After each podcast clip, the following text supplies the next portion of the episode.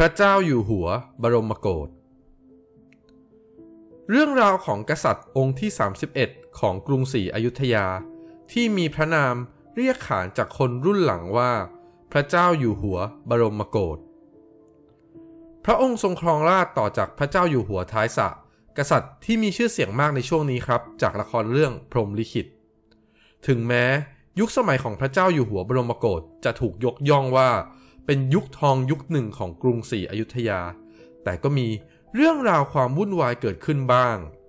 เกิดอะไรขึ้นบ้างในชีวิตของพระเจ้าอยู่หัวบรมโกศและเหตุใด พระองค์จึงมีพระนามเรียกขานว่า พระเจ้าอยู่หัวบรมโกศเชิญรับฟังครับ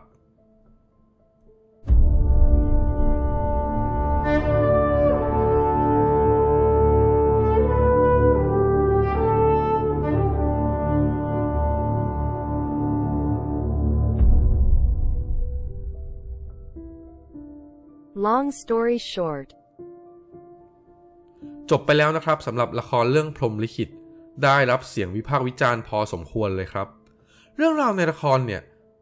ก็จะเป็นการเล่าช่วงสมัยของพระเจ้าท้ายสากครับ ซึ่งต่อมาเนี่ยก็จะเป็นยุคสมัยของพระเจ้าอยู่หัวบรมโกศซึ่งก็จะมีเรื่องราวอีกมากมาย ที่วันนี้ผมจะขอมาเล่าสู่กันฟังครับ พระเจ้าอยู่หัวบรมโกศเนี่ยเป็นพระอนุชาหรือน้องชายของพระเจ้าท้ายสากที่รายการ Long Story Short เนี่ยได้เล่าไปเมื่อตอนที่แล้วนะครับ แต่ท่านใดที่ยังไม่ได้ฟังเนี่ยผมจะขอเท้าความให้ฟังแบบสั้นๆ ดังนี้นะครับ พระสันเพชรที่ 8 หรือพระเจ้าเสือในสมัยกรุงศรีอยุธยาตอนปลายเนี่ยมีพระราชโอรสระดับเจ้าฟ้าอย่างน้อยสองพระองค์ครับ องค์โตชื่อเจ้าฟ้าเพชรส่วนองค์รองชื่อเจ้าฟ้าพร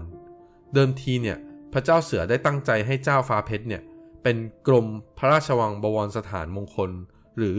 ตำแหน่งที่เรียกกันว่าวังหน้า ซึ่งสมัยนั้นเนี่ยก็จะมีธรรมเนียมว่า คนที่เป็นวังหน้าเนี่ยจะได้เป็นกษัตริย์องค์ต่อไป แต่ทว่าช่วงพระเจ้าเสือใกล้สวรรคตเนี่ยไม่ทราบว่าเกิดอะไรขึ้นครับ พระเจ้าเสือดันยกบัลลังก์ให้กับเจ้าฟ้าพรน้องชายเป็นผู้สืบทอดต่อ แต่พอพระเจ้าเสือสวรรคตจริง ๆ เนี่ย เจ้าฟ้าพรไม่รู้คิดอะไรอยู่ครับ ตอนนั้นกลับตัดสินใจคืนราชบัลลังก์ให้กับเจ้าฟ้าเพชรผู้เป็นพี่ชาย เจ้าฟ้าเพชรก็เลยได้ขึ้นครองราชเป็นพระเจ้าอยู่หัวท้ายสะพร้อมกับแต่งตั้งให้เจ้าฟ้าพรเนี่ยเป็นกรมพระราชวังบวรมงคลสถาน พร้อมกับรับปากว่าหากตัวเองตายก่อนเนี่ยจะให้น้องเนี่ยสืบราชบัลลังก์ต่อ สถานการณ์ประวัติศาสตร์เหมือนจะซ้ำรอยสมัยพระเจ้าเสืออีกรอบครับ ช่วงปลายสมัยของพระเจ้าท้ายสะเนี่ยไม่ค่อยลงรอยกันกับเจ้าฟ้าพรนัก ทีนี้พระเจ้าท้ายสะเนี่ยมีพระราชโอรสชั้นเจ้าฟ้าอย่างน้อยสามพระองค์ครับ เรียงตามอาวุโสได้แก่ เจ้าฟ้านเรนองโต เจ้าฟ้าอภัยองค์รอง และก็เจ้าฟ้าปรเมศซึ่งพระเจ้าท้ายสะเนี่ยก็เลยตัดสินใจยกราชบัลลังก์ให้กับเจ้าฟ้านเรน องค์โตเนี่ยสืบทอดต่อ ซึ่งครั้งหนึ่งเนี่ยเจ้าฟ้าพรเคยออกบวชกับเจ้าฟ้านเรน ก็เลยทำให้อากับหลานคู่นี้เนี่ยมีความสนิทสนมกันครับ เจ้าฟ้าพรก็ตั้งใจว่า ถ้าพี่ชายเนี่ยจะยกบัลลังก์ให้กับเจ้าฟ้านเรนหลานรัก ขึ้นครองราชแทนเนี่ยก็จะยินยอมแต่โดยดีครับ แต่ทว่าเจ้าฟ้านเรน ไม่รู้ว่ารักอาหรือว่ามีเหตุผลอื่นใดครับ เจ้าฟ้านเรนมองว่า พ่อของตัวเองก็คือพระเจ้าอยู่หัวท้ายสาเนี่ยเคยรับปากว่าหากสวรรคตลงก่อนเนี่ยจะยกราชสมบัติให้กับเจ้าฟ้าพร ก็ควรจะต้องรักษาสัญญาตามนั้น เพื่อให้ตัวเองไม่เป็นอุปสรรคของเรื่องนี้ครับ เจ้าฟ้านเรนก็เลยหนีไปออกบวช พระเจ้าท้ายสะในตอนนั้นเนี่ยน่าจะไม่พอใจเจ้าฟ้าพรน้องชายเอามากๆทีเดียวครับ จึงได้ตัดสินใจมอบบัลลังก์ให้กับเจ้าฟ้าองค์รองอย่างเจ้าฟ้าอภัยแทน แต่ เจ้าฟ้าอภัยเนี่ยกลับไม่ใช่หลานรักของเจ้าฟ้าพรแบบเจ้าฟ้านเรนนะสิครับ มีเรื่องเล่าว่าสองอาหลานคู่นี้เนี่ยไม่กินเส้นกันมานานแล้วครับ ครั้งที่เจ้าฟ้าพรไปออกบวชเนี่ยเจ้าฟ้าอภัยก็ถือวิสาสะเข้าวังของเจ้าฟ้าพรโดยพลการ มีการไปยุ่งกับทรัพย์สินของเจ้าฟ้าพรโดยไม่ได้รับอนุญาตอีกด้วย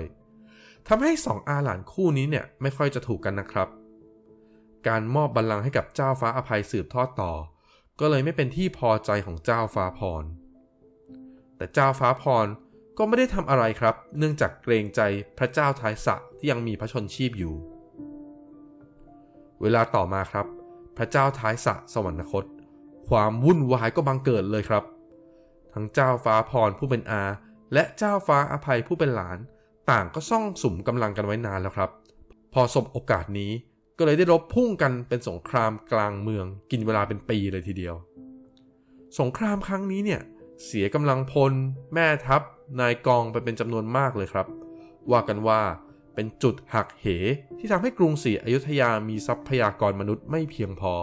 ที่จะต่อสู้กับพม่า ในช่วงปลายกรุงศรีอยุธยาจนเสียกรุงเลยครับ ตัดกลับมาที่สงครามกลางเมืองต่อครับ หลังจากที่สู้รบกันมาหลายครั้งหลายสมรภูมิ กินระยะเวลายาวนาน ฝ่ายเจ้าฟ้าพรที่มีแม่ทัพและกุนซือที่เก่งกว่าคอยช่วยเหลือเนี่ยทำให้สามารถเอาชนะสงครามกลางเมืองครั้งนี้ได้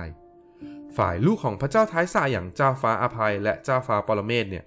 พอแพ้แล้วก็ต้องหนีสิครับ ไม่งั้นโดนฆ่าแน่ๆ การหลบหนีของเจ้าฟ้าทั้งสองพระองค์นี้เนี่ยมีมหาเล็กคนสนิทติดตามไปด้วย ด้วยความรีบร้อนครับทำให้ขนสมบัติมาได้ไม่มาก การหลบหนีระหว่างทางก็ต้องกินข้าวใช่ไหมครับ แต่ก็อย่างที่ผมบอกครับว่ารีบหนีมา ก็เลยไม่ทันได้พกเงินสด สมัยนั้นก็ยังไม่มีสแกนซะด้วยครับ เจ้าฟ้าอภัยก็เลยเอาแหวนให้มหาเล็กไปวงหนึ่งครับ ให้มหาเล็กเนี่ยเอาไปแลกข้าวจากชาวบ้านมา ชาวบ้านเนี่ยพอได้แหวนก็เริ่มสงสัยเหมือนกันครับว่า น่าจะไม่ใช่คนธรรมดานะเนี่ย เพราะแหวนเนี่ยดูมีค่ามีราคามาก มีค่ามีราคาเกินกว่าที่ชาวบ้านคนธรรมดาเนี่ยจะสามารถมีครอบครองได้ ไม่รู้ว่าชาวบ้านที่ได้แหวนเนี่ยไปบอกเล่ากับใครยังไงนะครับ แต่เรื่องราวนี้เนี่ยก็ไปเข้าหูของเจ้าฟ้าพร ทหารก็เลยกรูกันมาจับตัวเจ้าฟ้าอภัย และเจ้าฟ้าปรเมศได้เป็นผลสำเร็จ สุดท้ายครับ เจ้าฟ้าทั้งสองพระองค์นี้เนี่ยก็ถูกประหารด้วยท่อนจันทร์ หลังจากปราบเจ้าฟ้าอภัยและเจ้าฟ้าปรเมศแล้วเนี่ย เจ้าฟ้าพรก็ทำการปราบปรามเชื้อพระวงศ์และขุนนาง ฝ่ายเจ้าฟ้าอภัยอีกหลายต่อหลายคนครับ รวมทั้งพระยาโกษาธิบดีจีน ขุนนางใหญ่ของพระเจ้าทายสะพระยาโกษาธิบดีจีนเนี่ยดันไปเลือกข้างเจ้าฟ้าอภัยครับ พอเจ้าฟ้าอภัยแพ้ ก็เลยต้องหนีไปบวชพร้อมกับขุนนางอีกหลายคน แต่ไม่ได้บวชวัดเดียวพร้อมกันนะครับ ตอนนั้น สมัยก่อนเนี่ย เวลาเขาทำอะไรผิดอะไรไม่ดีเนี่ย ยังไม่มีทนายใช่ไหมครับ ทางแก้ก็คือหนีไปบวชครับ เผื่อว่าจะปลอดภัย คนที่มาจับเนี่ยก็น่าจะเห็นแก่พระเหลืองคงจะไม่ทำร้าย แต่ทว่าเจ้าฟ้าพรไม่ได้สนใจครับ ตัดสินใจสั่งสังหารพระยาโกษาธิบดีจีน เชื้อพระวงศ์และขุนนางที่หนีไปบวชขาพระเหลืองหลายต่อหลายคนเลยครับ คุณผู้ฟังจำได้ไหมครับ ว่าก่อนหน้านี้เนี่ยพระเจ้าท้ายสะเดิมทีเนี่ยยกบัลลังก์ให้กับพระราชโอรสองค์โต ก็คือเจ้าฟ้านเรนก่อน แต่เจ้าฟ้านเรนหนีไปบวชพอเจ้าฟ้าพรปราบศัตรูได้เรียบร้อยหมดแล้วเนี่ยก็เลยไปเชิญเจ้าฟ้านเรนหลานรักขึ้นมาเป็นกษัตริย์ครับ แต่เจ้าฟ้านเรนไม่รับครับทำให้สุดท้ายเนี่ยเจ้าฟ้าพรต้องราชาพิเศษในปีพุทธศักราช 2275 ขึ้นเป็นกษัตริย์องค์ที่ 31 ของอาณาจักรอยุธยา และองค์ที่ 4 จากราชวงศ์บ้านพลูหลวง พระนามว่า สมเด็จพระมหาธรรมราชาธิราชที่สอง โดยพิธีราชาพิเศษของพระองค์เนี่ย ไม่ได้จัดในพระที่นั่งสันเพชรปราสาท ตามพระราชประเพณีครับ แต่จัดที่วังหน้าแทน เนื่องจากพระองค์เนี่ยปราบปรามพวกวังหลวงที่เป็นพวกของเจ้าฟ้าอภัยไปเยอะครับ ก็เลยอาจจะกลัว เลยเลือกทำพิธีที่วังหน้านี้ แล้วก็เลือกประทับที่นี่ซะเลย แต่ท่านผู้ฟังฟังมาถึงตรงนี้ก็น่าจะงงครับว่า เอ๊ะ แล้วทำไมชื่อเรื่องเนี่ย ชื่อเรื่องพระเจ้าอยู่หัวบรมโกศล่ะ แล้วพระนามบรมโกศมาจากไหน เรื่องมันเป็นอย่างนี้ครับ พระนามเต็มของพระมหากษัตริย์เนี่ยปกติจะยาวมากครับ แล้วก็มักจะซ้ำๆกันทำให้ประชาชนเนี่ยไม่นิยมเรียกพระนามเต็มครับ ตัวอย่างง่ายๆ ก็คือพวกเราเนี่ย เวลาเล่าเรื่องก็มักจะไม่นิยมเรียกพระนามเต็มของพระมหากษัตริย์กันถูกไหมครับ สมัยก่อนก็เช่นกันครับ ประกอบกับสมัยนั้นเนี่ยเขาเชื่อเรื่องไสยศาสตร์กันด้วยครับ ก็เลยมีการปิดบังพระนามเดิมของพระมหากษัตริย์ไว้เป็นความลับ พระนามว่าพระเจ้าอยู่หัวบรมโกศเนี่ย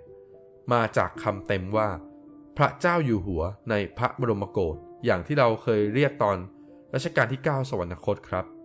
สันนิษฐานว่าช่วงเสียกรุงแล้วเนี่ย มีการรวบรวมขุนนางเก่าๆ มาช่วยกันสร้างบ้านสร้างเมืองกันใหม่ ขุนนางเหล่านั้นเนี่ยเป็นขุนนางที่เคยถวายงานตั้งแต่สมัยพระเจ้าอยู่หัวบรมโกศ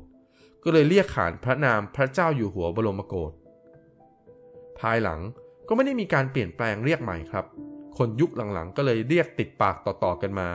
จนเป็นสาเหตุว่าทำไมพระมหากษัตริย์พระองค์นี้ถึงมีพระนามว่าพระเจ้าอยู่หัวบรมโกศนั่นเอง แรกเริ่มเดิมทีครับ พระเจ้าอยู่หัวบรมโกศเนี่ยยังมีความแค้นเคืองพระเชษฐา ที่ไม่ยอมยกบัลลังก์ให้ตามสัญญาแต่แรกครับ เลยกะจะไม่จัดพิธีศพแล้วครับ แล้วก็ให้คนเอาไปโยนทิ้งน้ำแต่บรรดาขุนนางเนี่ยทัดทานซะก่อนครับ จึงเปลี่ยนพระไทยจัดพิธีศพ แต่ไม่จัดให้สมพระเกียรตินัก หลังจากพระองค์ครับขึ้นครองราชได้ 2 ปี วันหนึ่งครับ พระองค์ได้เสด็จประพาสล้อมช้างที่ จังหวัดลบบุรี ด้วยความที่เป็นพระมหากษัตริย์ใช่ไหมครับ ไปไหนมาไหนเนี่ยก็จะมีทหารติดตามไปเป็นขบวนเลย ทหารในวังก็จะน้อยครับ ช่วงเวลาที่เสด็จออกไปไหน เพราะว่าต้องตามเสด็จนั่นเอง ระหว่างที่พระเจ้าอยู่หัวบรมโกศเนี่ยเสด็จออกจากอายุทยา ก็สบโอกาสของกลุ่มกบฏกลุ่มหนึ่งครับ ก็คือกลุ่มกบฏชาวไทยเชื้อสายจีนที่มีชื่อเรียกขานว่ากบฏจีนในกาย ซึ่งก่อนหน้านี้กลุ่มนี้เนี่ยเป็นพรรคพวกของเจ้าฟ้าอภัย กลุ่มกบฏจีนในก่ายครับพอทราบเรื่องพระเจ้าอยู่หัวไม่อยู่วัง ก็เลยยกพวกไปประมาณ 300 คนครับ บุกเข้าวังหลวงหมายจะปล้น แต่ข่าวการปล้นเนี่ยดันรั่วไปก่อนครับ หลุดไปเข้าหูของทหารเฝ้าวังที่ไม่ได้ติดตามเสด็จไปด้วย จึงสามารถตั้งรับได้ทัน ฝ่ายกบฏจึงทำการปล้นไม่สำเร็จ และบาดเจ็บล้มตายกันไปหลายคนเลยทีเดียว พอเรื่องกบฏเนี่ย ไปเข้าหูของพระเจ้าอยู่หัวบรมโกศพระองค์ก็รีบเสด็จกลับวังเลยครับ พร้อมกับรับสั่งให้ทำการจับกลุ่มบรรดากบฏทั้งหมดมาลงโทษ หัวหน้ากบฏราว 40 คนถูกตัดสินประหารชีวิตครับ ส่วนที่เหลือถูกเคี่ยนและปล่อยตัวไป จากเหตุการณ์นี้เนี่ยว่ากันว่าทำให้คนอยุธยาเนี่ยหันมาจับตามอง และรังเกียจคนจีนเป็นพักใหญ่เลยทีเดียว พระเจ้าอยู่หัวบรมโกศเนี่ย เสด็จล้อมช้างและให้คนช่วยเสาะหาอยู่นานครับ แต่ก็ไม่พบช้างเผือก อันเป็นที่ถูกพระไทย จนสุดท้ายครับ พระแก้วฟ้ากษัตริย์ของกัมพูชาเนี่ยที่ได้รับการสนับสนุนจากกรุงศรีอยุธยาพอทราบข่าว ก็ได้จัดเตรียมช้างเผือกเพศเมียมาถวาย แสดงให้เห็นถึงความสัมพันธ์อันดีของอยุธยากับกัมพูชาในตอนนั้นครับ ทางด้านศาสนาเนี่ยยุคสมัยของพระเจ้าอยู่หัวบรมโกศช่วงนั้นเนี่ยจะตรงกับ ยุคสมัยของพระเจ้าเกียรติสิริราชสิงหะของประเทศศรีลังกา คือก่อนหน้านี้เนี่ยศรีลังกาเป็นเหยื่อของการล่าอาณานิคมจากพวกยุโรปครับ ก็เลยได้อิทธิพลของคริสตศาสนาเข้ามาในประเทศ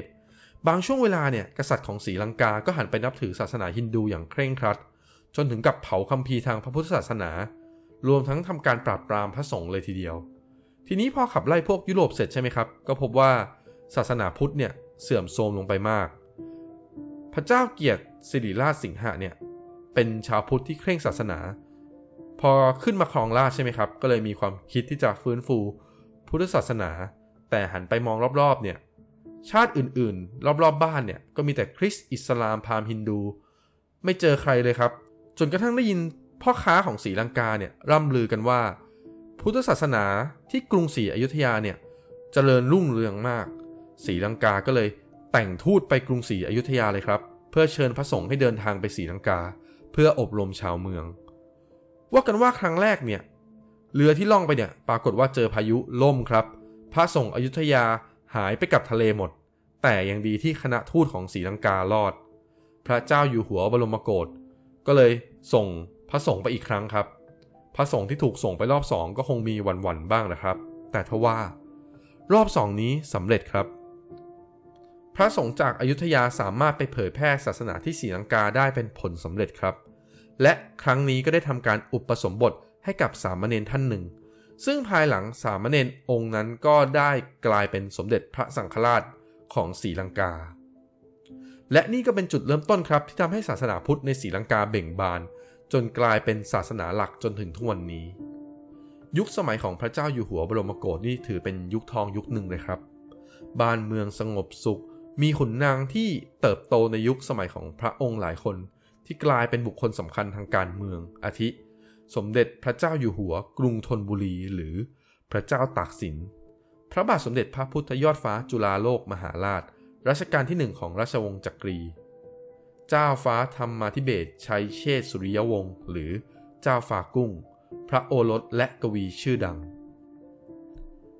ทีนี้มาที่ตัวละครสำคัญอีกคนหนึ่งในสมัยพระเจ้าอยู่หัวบรมโกศที่จะไม่เล่าไม่ได้เลยครับ นั่นก็คือเจ้าฟ้าธรรมาธิเบศชัยเชษสุริยวงศ์หรือเจ้าฟ้ากุ้ง ที่ผมเพิ่งเกริ่นนำไปเมื่อครู่นี้เอง นอกจากจะเป็นเจ้าฟ้ากวีชื่อดังแล้วเนี่ย ครั้งหนึ่งเคยเป็นวังหน้า ผู้มีสิทธิ์จะสืบบัลลังก์ด้วยนะครับ แต่ชีวิตของพระองค์ก็ถึงจุดหักเหทำให้พลาดไป โดยครั้งหนึ่งครับ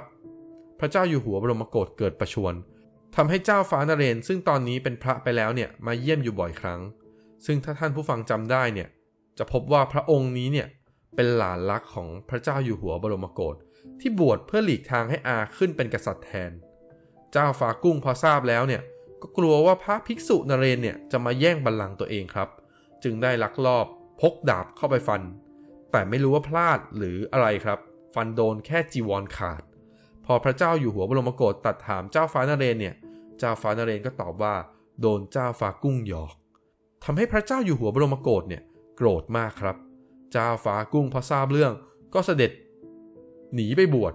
แม้ภายหลังเนี่ยจะได้รับการอภัยโทษให้กลับมาเป็นวังหน้าอีก แต่สุดท้าย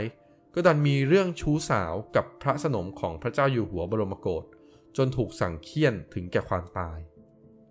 เรื่องราวเต็มๆของเจ้าฟ้ากุ้งเนี่ยเราแยกได้อีกตอนหนึ่งเลยครับ ไว้มีโอกาสผมจะมาเล่าให้ฟังใหม่นะครับ ทีนี้พอเจ้าฟ้ากุ้งไม่อยู่แล้วเนี่ย พระเจ้าอยู่หัวบรมโกศก็เลยเลือกพระราชโอรสองค์เล็กอย่าง เจ้าฟ้าอุทุมพร เป็นผู้สืบทอดราชบัลลังก์ต่อครับ ซึ่งภายหลังเนี่ย เจ้าฟ้าอุทุมพรก็จะกลายเป็นพระเจ้าอุทุมพร กษัตริย์องค์ต่อไป แต่กระนั้นครับ การไม่ยกบัลลังก์ให้กับลูกคนโตก็จะเข้าสูตรเดิมเลยครับทำให้พระราชโอรสองค์โตอย่าง เจ้าฟ้าเอกทัตไม่พอใจ เรื่องราวของเจ้าฟ้าอุทุมพรและเจ้าฟ้าเอกทัตก็จะบานปลายเป็นความวุ่นวายได้อีกครับ ซึ่งสามารถเล่าแยกได้เป็นอีกเรื่องหนึ่งได้เช่นกัน